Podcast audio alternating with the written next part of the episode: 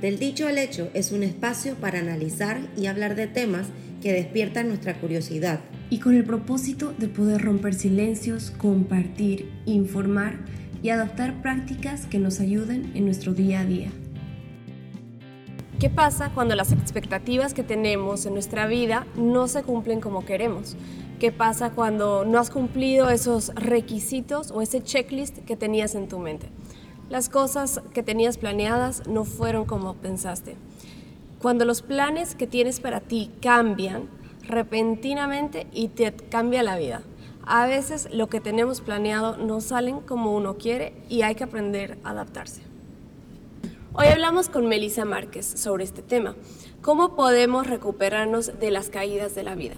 ¿Cómo superar las expectativas que no hemos cumplido y que a veces el que no te pase algo puede ser lo mejor que te puede pasar? Hola Nicole, yo estoy muy feliz de presentar nuestra invitada de este episodio, Melissa. A ella la conozco desde que estamos chiquitas y después de varios años nos hemos reencontrado. Hoy en día ella es psicóloga, teacher, certificada en disciplina positiva y encouragement consultant. Gracias por acompañarnos hoy. Hola Nicole, hola Vane. Hola.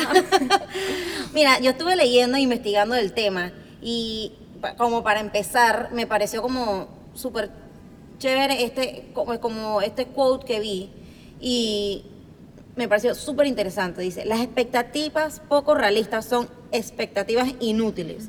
Incluso aunque sea difícil, trabaja en renunciar a ellos.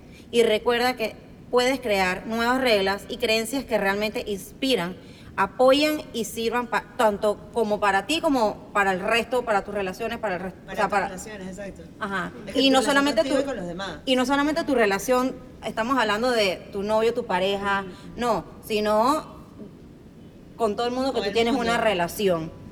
Sí, hasta contigo mismo diría, ¿no? Es que por Especialmente contigo mismo, porque tienes unas expectativas de, de, literal, como decíamos, tienes un checklist de que, ok, me gradúo, tengo trabajo in- inmediatamente, el trabajo perfecto, Ajá. y no tienes la idea de que vas a entrar siendo gerente o algo así.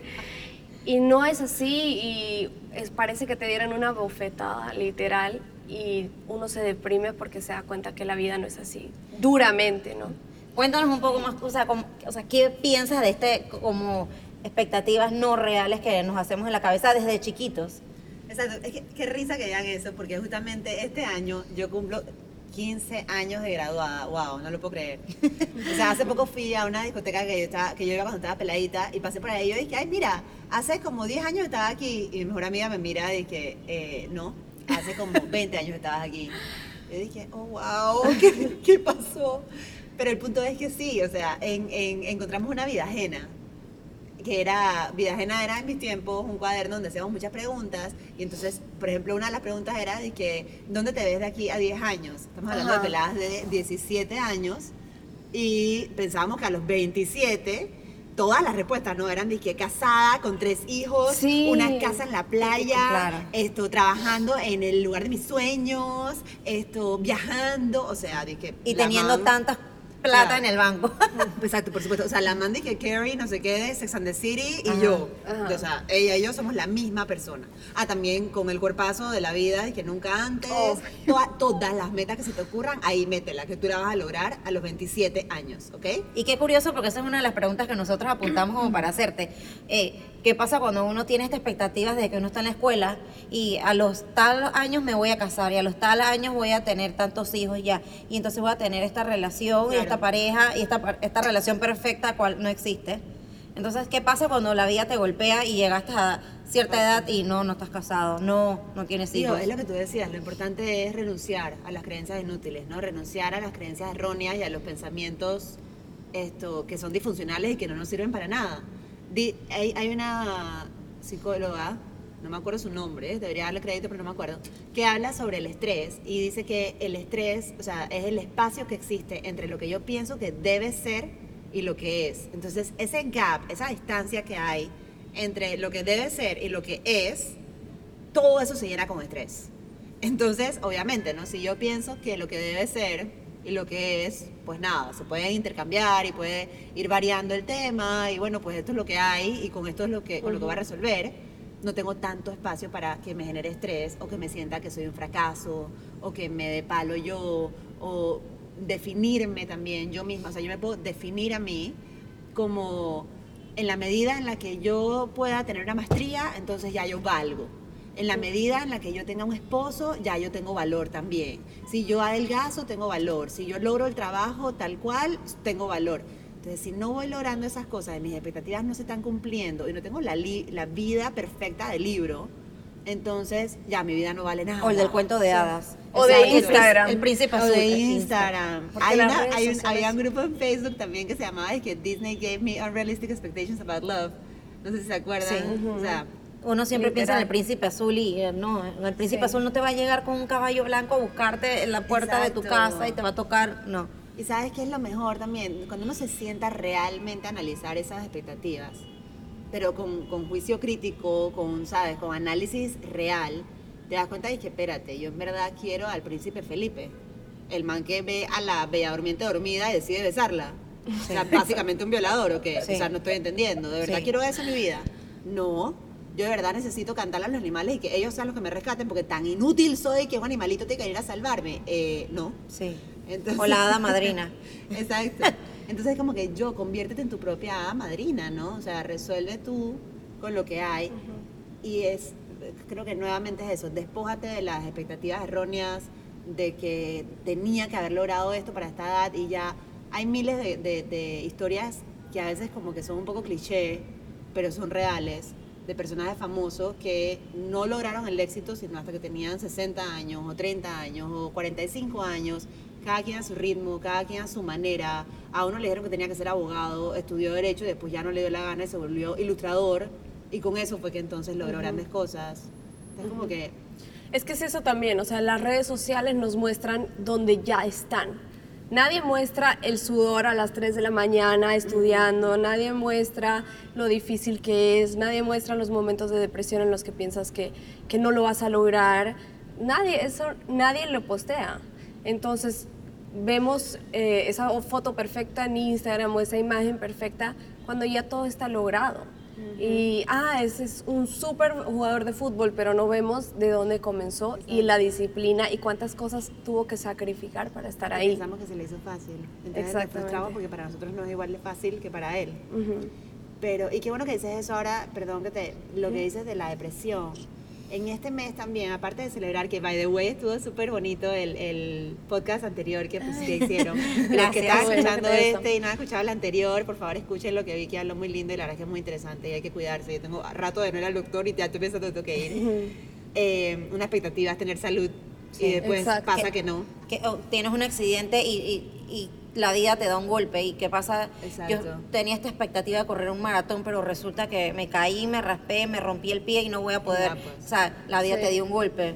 Pero, pero sí, pero bueno, lo que le- antes se me da el hilo, en octubre, aparte de celebrar el mes de la, del awareness del cáncer, también se celebra el- la Semana de la Salud Mental. Eh, justamente el 10 de octubre estamos celebrando el Día de la Salud Mental y este año se enfocó en la prevención del suicidio. Y ahora que hablabas de las redes sociales, lamentablemente hay una, o sea, hay varios estudios que están ya como que apuntando hacia la posible correlación entre la, la meterse tanto en redes sociales y los índices de, de suicidio y de depresión. No necesariamente suicidio, pero sí de depresión. Porque claro, hago esto, ¿no? Me comparo con la vida perfecta supuestamente de otra persona y me creo que la mía no vale y me entra este sentimiento de inutilidad, mis expectativas no se están cumpliendo, entonces no valgo lo suficiente, entonces la vida es demasiado difícil y ya, hasta aquí llegué. Entonces es importante que también dentro de, de- de no solamente de que hay por el cliché de que hay, sé feliz y no sé qué, sino de cuidado personal, la relación con uno mismo, verifiquemos también con nosotros mismos y seamos capaces de tocar machín y decir, espérate, me estoy, o sea, qué parte de lo que yo, de mis metas, yo no estoy cumpliendo por mí, porque de verdad no me estoy planteando una seriedad y una disciplina para hacerlo, y qué parte es porque realmente me las planteé porque era prioridad de alguien más y yo pensé que para ese alguien, para poder pertenecer o para poder ser importante para ese alguien tenía que ser, o sea, que cumplir yo con esa expectativa y como que revisar nuestra salud mental, porque si no estamos bien nosotros, ninguna de esas cosas que queremos. Y no podemos ayudar a los demás tampoco. No. Mira, ahora que mencionas lo de redes sociales, eh, justamente estaba hablando con alguien el otro día que me comentó de que van a, eh, Instagram va a quitar los likes. Ya los quitó. Ya, ¿Ah, sí? no puedes Sí. verlos. Los Entonces, eh, eh, se torna como una competencia de expectativa versus realidad. Y la gente pone las fotos, dice que, ay, esta es la expectativa y todo el mundo feliz y dice que swipe y vas a ver la realidad. Pero eso no es la, o sea, no es un 100% de la realidad. Tú no puedes ver el llanto del niño del otro lado de la foto, o cuando se está cayendo, o, o- o cuando se le regó el maquillaje porque estaba llorando cinco minutos Exacto. antes de la sesión de fotos, o porque la niña que está flaca se ve gorda. O sea, todo lo que conlleva esto. Y mi pregunta a lo de los likes, hoy en día lo quitaron, pero tú los puedes ver tus likes. Igual tú vas a ver si en una foto te dieron 5 likes o te dieron 400 Sí. likes. Entonces, no te vas a poder comparar con el otro porque, porque no vas a ver cuántos likes tiene el otro, pero igual yo sé que a mí solamente me dieron 5. Pero mira que eso me parece súper curioso. Yo no sé si es que yo soy de las millennials más viejas o qué, pero cuando yo subo una foto en, en Facebook o en Instagram es porque en verdad a mí me gusta y la quiero para mí y quiero que después en algún momento de mi vida poder tenerla ahí porque Sí. se me pierde el celular o lo que sea. Es como un álbum de mirar. fotos de nosotros Es hoy en como un día. álbum de fotos digital para mí. Entonces eso es para mí. Si tú no le das like, muy tu problema es. A mí me encanta esa foto. Pero sí es verdad que ponemos mucho. Yo creo que todo el tema de las expectativas, como que puede resumirse en el tema de dónde yo pongo mi valor. O sea, yo pongo mi valor en un certificado de universidad, yo pongo mi valor en una relación de pareja, yo pongo mi valor en esto, un trabajo, yo pongo mi valor en 5 likes o 20 mil likes. ¿Dónde lo pongo? Entonces, hmm, ahí es donde siempre vamos a tener un problema si el valor está en, en manos de alguien más, ¿no? si, el, si el valor está en mí y yo sé lo que yo valgo y que simple y sencillamente el título universitario o el trabajo perfecto o la pareja que yo quería, que ojo, no tiene que ser perfecta, pero puede ser una pareja muy sana y Sí. bonita y agradable. Y compenetrados. Exacto.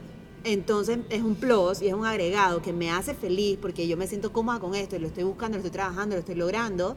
Buenísimo. Pero si no, entonces, y sabes que también, paréntesis, a la hora que hablé de pareja, que para mí la pareja es demasiado importante, porque mi enfoque es en parejas. eh, las expectativas en relaciones de pareja también son un tema que Sí. necesitamos revisar.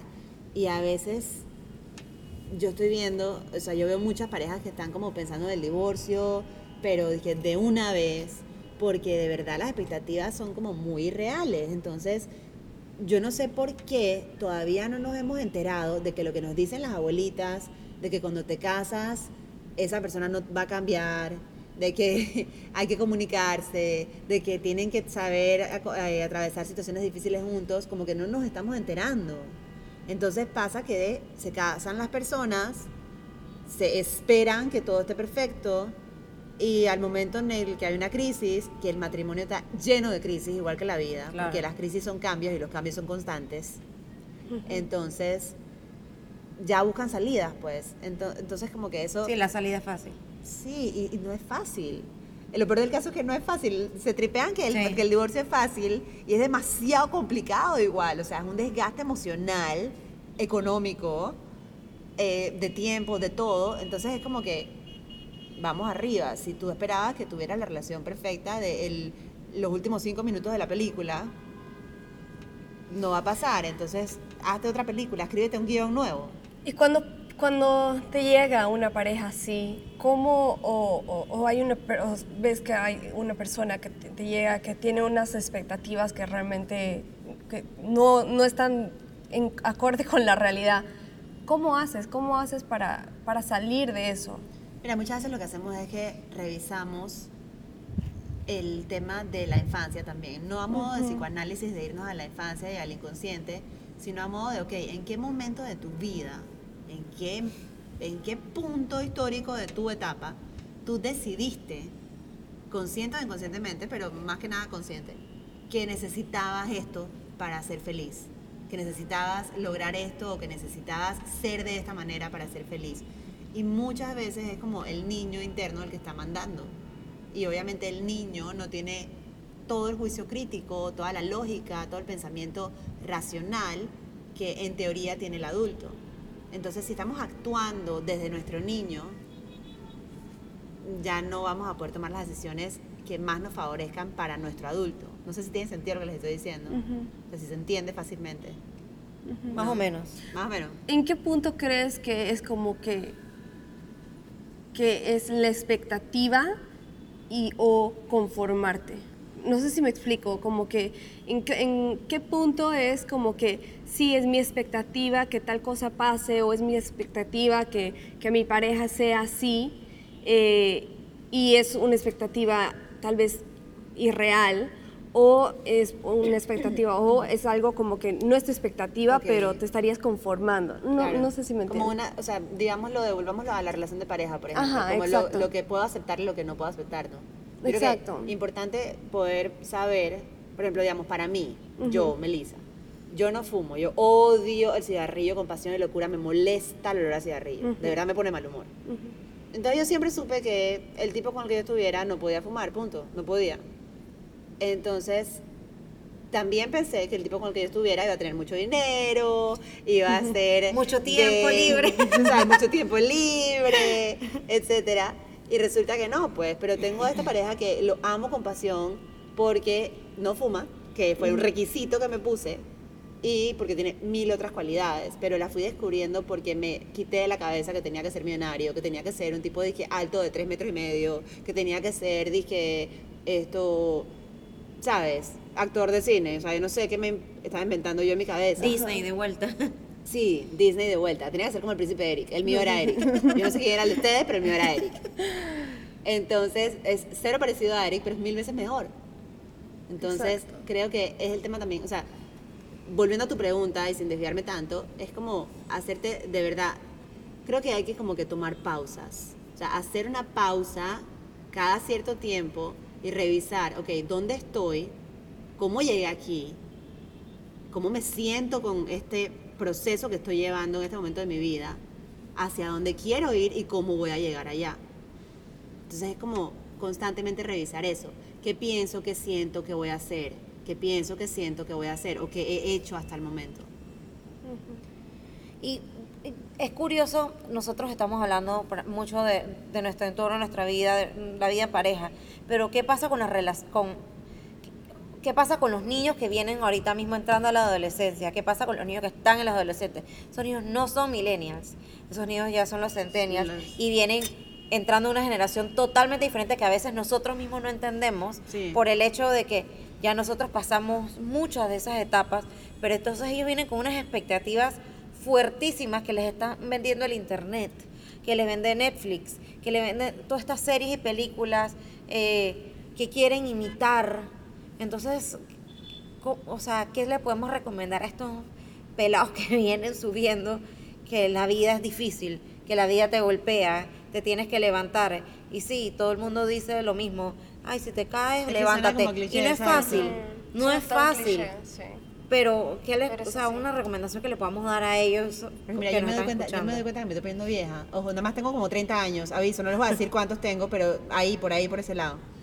Pero yo me doy cuenta que me estoy poniendo vieja porque las frases cliché tienen tanto sentido para mí ahora. Sí. Pero tanto sentido, o sea, dije, si te caes siete, levántate Sí. ocho. Entonces, digo, ¿qué le decimos a los, a los jóvenes que están por ahí? Yo creo que es un tema, más que nada como los adultos que estamos a su alrededor. Nos corresponde empoderarlos, darles independencia, recordarles tocar machín, o sea, porque también a veces los queremos rescatar. Esto es mucho de disciplina positiva, es un concepto muy, muy básico de disciplina positiva, de rescatar, o sea, eh, empoderar versus rescatar. Empoderar versus rescatar o alentar, sí, exacto, empoderar versus rescatar.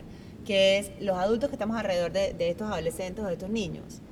A veces lo que estamos haciendo, pensando que lo estamos haciendo por su bien, es como salvarlos de los malos ratos, salvarlos de las situaciones que puedan ser consideradas un fracaso. Los papás que estábamos hablando hace un rato, que llaman a la escuela de sus hijos para decir que, ¿cómo es posible, teacher, que mi hijo estudió toda la tarde y ganó un 3,5? O sea, él se lo sabía. O que lo ¿Cómo regañaron. Lo va a ayudar? ¿Cómo lo puede ayudar? ¿Cómo, por favor, déjelo que presente ese trabajo de vuelta? O, teacher, él llegó un poquito tarde, por favor, déjelo pasar, porque es que lo que pasa es que fue mi culpa, teacher, fue mi culpa.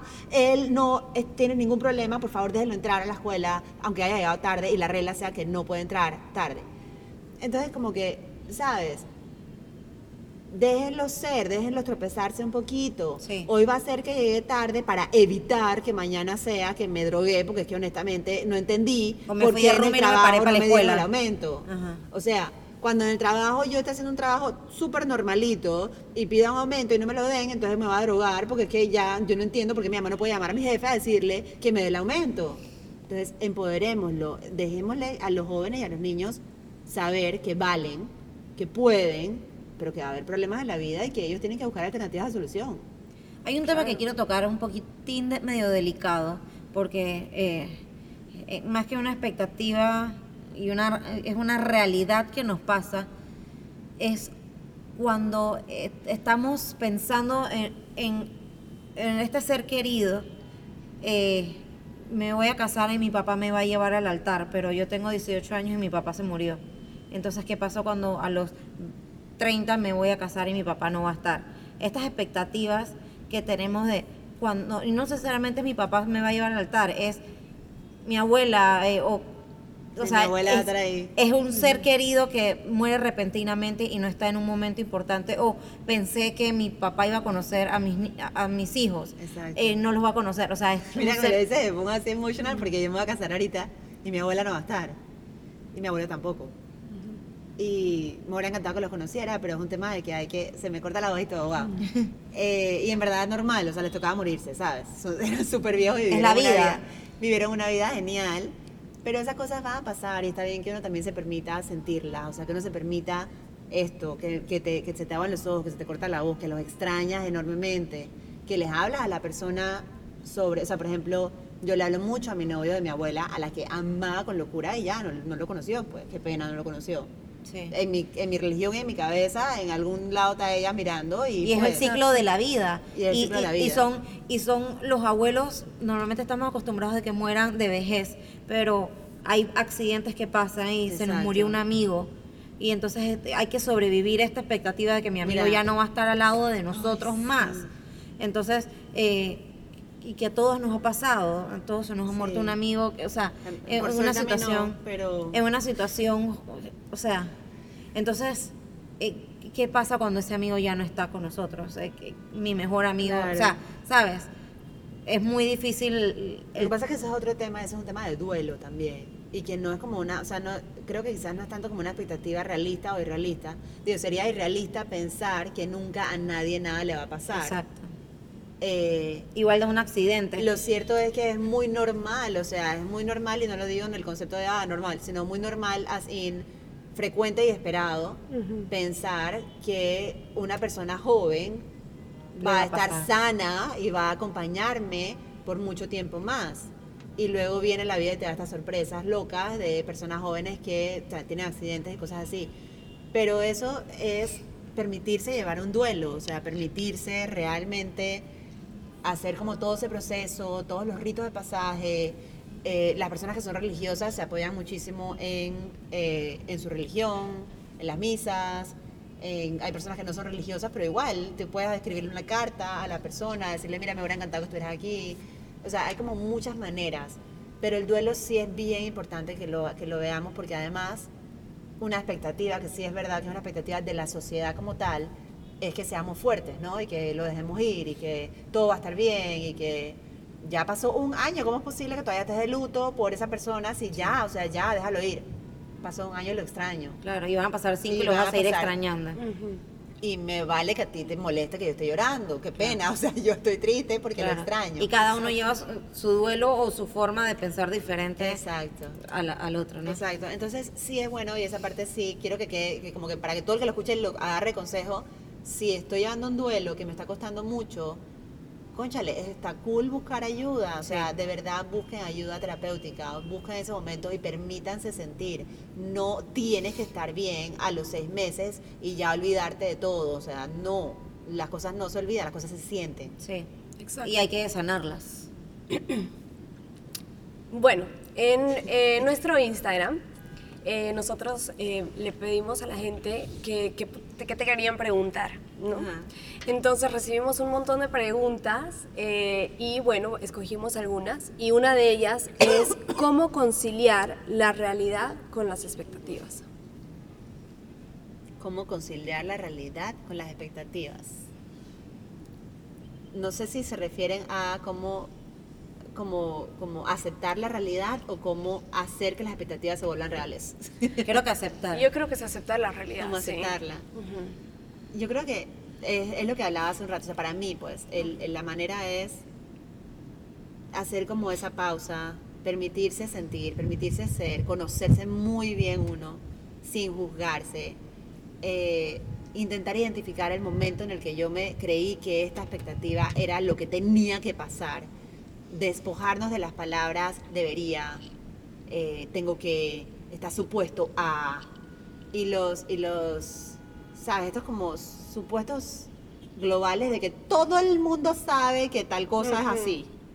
Entonces, o la sociedad quiere Compararnos. pero, o sea, es que, o sea, cualquiera, cualquiera sabría que a una mujer tú la tienes que llevar a comer helado después del Sí. cine, o sea. ¿Cómo es posible? No se te ocurre. Con ¿Me explico? sentido Es algo como tan, tan. Es de que no, mijita, no cualquiera lo sabe, se lo sabes tú en tu cabeza con tus expectativas y Sí. locuras o tus. Y que a mí no me gusta el helado. Yo no quiero comer helado. o dije, dije, dije, no entiendo. O sea, todo el mundo sabe que tú a los 18 años, si te gradúas de la escuela, te regalan un carro. Sí. ¿sabes? O tienes Que, trabajo eh, enseguida después de que- graduarte de la universidad. Exacto, No. Entonces es como eso. o sea, la mejor manera de conciliar las expectativas con la realidad es revisando realmente esas expectativas, de dónde surgen y meterle un poquito de sentido crítico a eso, ¿no? O sea, como de verdad despojarnos de esas palabritas del debería, del todo el mundo, del es que esto es como una ley global universal y darte cuenta de que es algo muy tuyo. Claro. Bueno, y la segunda, Bueno, la otra que nos preguntaron fue cómo medimos que una expectativa sea realista. ¿Cómo medimos que una expectativa sea realista? O sea, tenemos muchas expectativas. Yo creo que ella se refiere que cómo, cómo sabemos que nuestra expectativa es realista y no... no muy y- idealista. O sea, no muy realista como dijimos al principio. O sea, Claro. no, o sea, quiero, yo por ejemplo, eh, pensaría de que, por ejemplo, en caso de pareja, tú puedes hacer una lista de lo que tú quieres de esta persona y si encontraste una persona que tiene cinco requisitos de 10, oye, tiene cinco requisitos y no todo el mundo, no vas a encontrar una persona con Con los 10 10, ajá. requisitos. No, no hay esa persona perfecta que tú estás esperando, no te va a llegar el príncipe Eric. Y tú tampoco eres Eres- perfecta, ¿me entiendes? Claro. Eso Sí. es lo importante que yo creo que también tenemos que darnos cuenta. Tú tampoco eres perfecta para estar exigiendo perfección. ¿Qué puede pasar? Que yo puedo tener una lista de todas las cualidades que quiero en una persona, ¿no? Entonces tengo, tiene sentido del humor, me trata bien, eh, es atenta, eh, tiene un trabajo fijo y se lleva bien con su familia. Pero si no me fijo bien, puede ser que tenga todas esas cualidades y también tenga un montón de vicios, tenga un montón de, de cosas que realmente sí son nocivas, que sí, no importa cuáles sean tus estilos personales, nadie, nadie, nunca, y eso yo odio estas palabras totalistas, pero nadie nunca tiene que aceptar que su pareja la arrastre a, exacto, que la arrastre a un vicio que de verdad te va a hacer daño a tu salud, o sea, que te ponga en riesgo tu salud, que te ponga, que te maltrate, que te haga sentir que eres una porquería porque no te tienen que pegar para Sí. maltratarte. Entonces, si yo me quedo con el tema de la lista y me quedo con el pensamiento concreto de que, espérate, pero esta persona cumple con el criterio 1, 2, 3, 4, 5, pero bueno, a veces se pega unas humas y, y él es mal trago, pues. Y entonces cuando se pone así como borrachito, él se pone bravo, pero es porque yo también lo busco.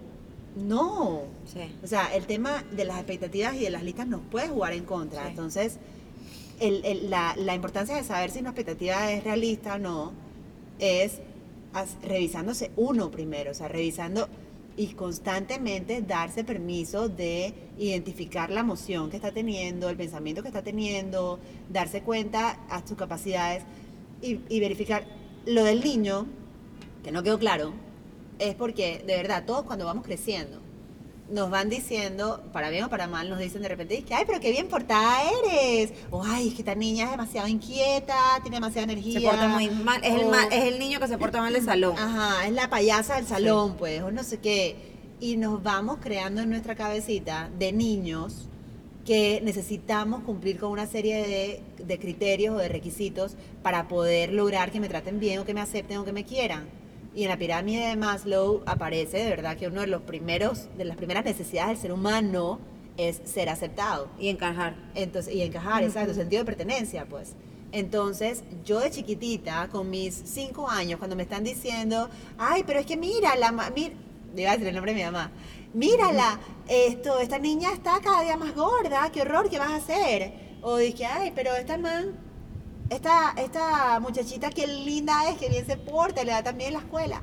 Ya yo me voy haciendo en mi cabeza y dije, ay, Dios mío, nadie me va a creer si soy gorda. Ah, pero bueno, yo me porto muy bien en la escuela, entonces tengo que ser bien portada. Claro. Entonces, cuando soy grande, adulta, de repente me pongo demasiada presión con el tema de lo que yo me creí de chiquita que necesitaba ser o hacer para pertenecer y ser aceptada. Entonces, por eso toca hacer una pausa. Y como adulta, revisar de dónde salió esta creencia, de dónde yo me inventé que yo necesitaba ser flaca para poder ser aceptada o que yo necesitaba portarme bien, whatever that means, para poder ser aceptada Ujú. y si es realista para mí. O sea, el tema también de la realidad es muy ambiguo. Entonces, ¿sabes? ¿Es realista para mí? ¿Es realista para mi mamá o es realista para mi novio? Claro, o sea, ¿para cada- quién es realista? ¿Para quién sirve La realidad de meta? cada uno es diferente. Exacto. Exacto. Y eso de cómo, háblanos un poco de ese tema de encajar, ¿no? Encajar en este molde en el que supuestamente tienes que, no sé, entrar, eh, o encajar en, no sé, en un click, o los niños que tienen que encajar en, el grupo de las populares o lo que sea, ¿no? Eh, ese tema de encajar, ¿cómo te te afecta? Y, pero al final tal vez también te puede ayudar el no encajar y el ser el ser tú.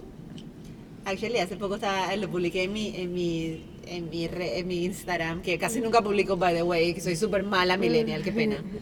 Pero pues cuando publico es porque realmente quiero compartir algo con la gente, con las pocas o mucha gente que lo pueda leer.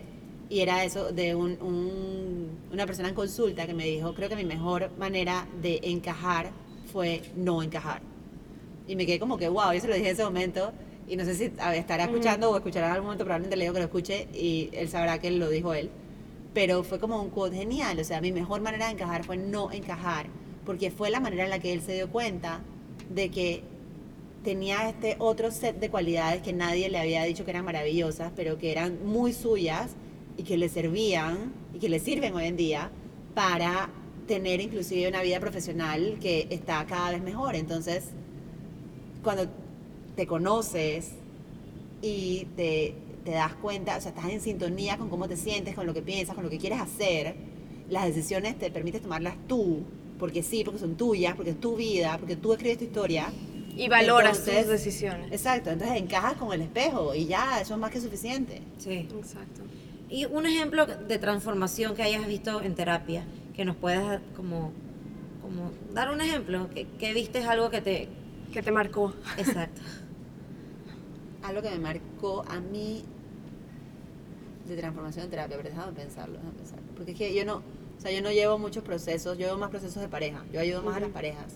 Pero un caso, Esto, digamos, que te haya... Casos de pareja, bueno, y- casos de pareja que a mí me parece que me ha llevado, me ha, me ha causado mucha curiosidad y mucha satisfacción de ver el proceso de ellos, es esto, cuando llegan al consultorio y, y tú tú te das cuenta de que tienen como mucho con qué trabajar, porque realmente hay parejas que uno dice, wow, esta- estas personas ojalá se queden juntos, ojalá logren atravesar esto y, y permanezcan juntos porque tienen ese, ese, esa complicidad, ¿no? Pero se están distanciando cada día más porque no logran comunicarse, porque es que tienen expectativas irrealistas sobre lo que el otro debería hacer, sobre lo que debería ser la vida de matrimonio, sobre lo que debería ser la vida de padres. Y realmente sí vi un caso particular que me da mucha la atención y que fue porque era, era todo este tema de la comunicación, algo tan sencillo como la comunicación que se dice siempre, pero como que no lo entendemos. Eh, y ellos estaban como con esto de que si él me ama, él debe saber que yo quiero comer cuando él llega a la casa. O si él me ama, él debería saber Suponer. que yo necesito ayuda con la niña, etc. Y fueron como poco a poco diciéndose las cosas, aprendiendo a hacer, les di muchas, muchas herramientas como de actividades. Pero lo que me gustó de esta pareja particularmente fue que ellos tenían como estas expectativas del uno sobre el otro, pero estaban muy abiertos también a cuestionarse a sí mismos, como a cuestionar sus expectativas, a cuestionarse lo que ellos pensaban que era lo normal, lo que debía pasar. Y con base en eso entonces comenzaron a- a hacer más preguntas en vez de hacer suposiciones. O sea, en pareja pasa mucho y en relaciones interpersonales pasa mucho que uno acusa al otro en vez de preguntar. O sea, por ejemplo, puede pasar como que, oye, ven acá, porque pusiste ese celular ahí? En vez de decirte, dije, oye, una preguntita, ¿tú pusiste esto aquí? Exacto. ¿Sabes? Pasa un montón, sí. Entonces comenzaron a hacerlo más en sesión y comenzaron a contarme más que lo estaban haciendo en casa, que se preguntaban más cosas, que cuando discutían se tomaba un tiempo fuera, porque esa es otra cosa que tal las parejas, también sépanlo, las parejas pueden pelear. Las parejas, Y es normal. las parejas perfectas y las parejas de película, las parejas felices, tremendamente felices, pelean. El tema es cómo lo hacen. No lo Sí. hacen denigrándose el uno al otro, no lo hacen esto abandonándose el uno al otro, yéndose a- y dejando al otro con la zozobra de no sé cuándo vas a regresar. Ujú. Entonces esta pareja particular aprendió a pelear, aprendió a tomar una pausa para recordarse que se amaban igual, pero que estaban bravos. Aprendieron a tomar una pausa para decir, sabes que ahorita no puedo hablar, pero en 15 minutos a lo mejor sí. Claro. Entonces son como algunos cambios realmente que para mí han sido muy, son, si te dan cuenta son súper chiquitos, Sí. pero son muy significativos. Claro. No, y igual, por ejemplo, cuando tú tienes una pareja, terminas y tu mundo se derrumba. Sí. Sí. Bueno, O sea- yo, yo creo que vamos a tener que tener otro episodio totalmente de- exclusivo de, De parejas, pareja. porque Sí. es súper interesante, es un tema súper interesante que estoy seguro que a mucha gente le interesa y quiere saber más de eso, ¿no? Una pregunta, un, algo que nos recomiendes, que le puedes recomendar a la gente que, que nos escucha, algún libro, algún documental, algún Programa, programa, serie, película. Lo pensé, lo pensé porque escuché el primer, Ajá. el primer podcast de ustedes y me puse a pensarlo, es que qué recomendaría yo y después se me fue la cabeza, ¿qué recomendaría yo? Ah, ah, espérate, espérate, déjame pensar. Y no me acuerdo. De los libros que yo he leído. Digo, mucho de disciplina positiva, pero Porque puede ser una serie, una, una película que... Algo que te haya embarcado, que tú dices así que esto lo debería ver todo el mundo. Espérate, necesito pensarlo porque yo sé que yo lo pensé y que ahora no me acuerdo. Deme, de- Ujú. cójame, cójame calma, cójame calma. Dame paciencia. Espérate, una serie.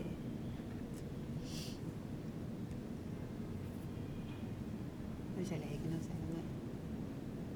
Digo, series, hay varias que ponen el ejemplo del cambio, pero tampoco quiero sugerir nada de... Un libro o un artículo O sea, síganme en mi, en mi Instagram. o una, una actividad que crees que debería que se Sí. podría hacer. Una actividad. Algo que pienses de que todo el mundo debería hacer esto. todo el mundo debería, algo que todo el mundo debería hacer es buscar, eh, ok, todo el mundo debería buscar explicaciones alternativas a las cosas. Siempre, o sea, no quedarse con la certeza. E- eliminar la certeza de su vida. ¿A qué me refiero? Por ejemplo, em, cuando yo estoy, yo estoy manejando y se me tira un tipo y me molesta que se me tire la gente y me pongo histérica y entonces mi primer pensamiento es, es un imbécil. Claro. Qué pena, no sé si puedo decir esa palabra, Sí, sí. pero pues, Ajá. eh, entonces, como para mí, para mi salud mental, mi tema es de que, ok, pero ¿qué más puede estar pasando? Yo también. ¿Cuál sería la otra explicación para eso? Ah, puede ser que es que le acaban de decir que su mamá está al hospital. Ok, que se tire. Yo ¿Sabes? siempre digo es que esta más se está. Sí, yo también. O sea, necesita ir al baño. Puede ser que tenga que ir al baño, puede, puede ser, no sé. Sí. Pero tú sabes, entonces cuando yo creo que eso eso es algo que todo el mundo yo creo que debería hacer. Yo lo tengo que hacer más definitivamente. Sí, yo también. Buscar explicaciones alternativas a las cosas. Porque a partir de una explicación alternativa cambiamos nuestro pensamiento. Sí. Cuando cambiamos el pensamiento, cambiamos el sentimiento. Y cuando cambiamos el pensamiento y el sentimiento, podemos cambiar la acción. Sí. Sí. Sabes que yo he comenzado a hacerlo y literalmente yo me siento mejor. O sea, no es como que. Igual cuando insulto al tipo, el tipo ni idea que yo le, le acabo de decir todo eso, ¿no? Pero yo me siento mejor de que, ok, sí, que vaya, que vaya al hospital. ¿no? O sea, realmente sí, Claro, te porque cambia es que- mucho la es- perspectiva. Es muy fácil en realidad, o sea, es muy difícil tener control sobre nuestros sentimientos, pero es bastante más fácil tener control sobre nuestros pensamientos. Sí. Entonces, si estamos constantemente como que buscando explicaciones alternativas, podemos con el pensamiento cambiar el sentimiento y puedo decidir, por ejemplo, no tirarle el carro al tipo. Y ya, nomás pongo la música sabrosa, pues, y la canto más alto yo adentro de mi carro en mi paz. Exacto. O Oh. ponen el podcast y se escuchan y Exacto. relajan. Exacto, pongo el podcast y me escucho y rela. Exacto. Ya la última pregunta que siempre hacemos, de, al- la última pregunta de, de todos los capítulos, lo bueno, lo malo y lo feo de las expectativas.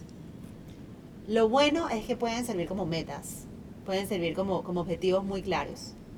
Eh, lo malo es que pueden confundirte en cuanto al valor que tienes, porque pones tu valor en esa expectativa o esa meta que no has logrado, etcétera, bla. Ya lo dije antes, echen rewind.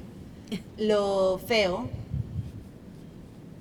se parece a lo malo. O sea, lo feo es que es que Te puede eso, derrumbar. que- sí, que te puede crear como muchos, te, te puede también como afectar mucho tus relaciones interpersonales y tus relaciones contigo mismo. Claro. Porque, o sea, cuando, o sea, que puede causar mucha frustración y ese sentimiento de frustración es horrible y agota y desgasta y cansa y amarga. No procede, frustración no va conmigo. Exacto. Bueno, mil gracias Meli por acompañarnos ya, eh, pero de verdad nos ha encantado tenerte aquí. Gracias. Súper buena la Sí, creo de que nos pudiéramos quedar como cinco horas más hablando Sí, de este tema. literal. porque no lo tema- escuchar, pero, pero estoy bailando.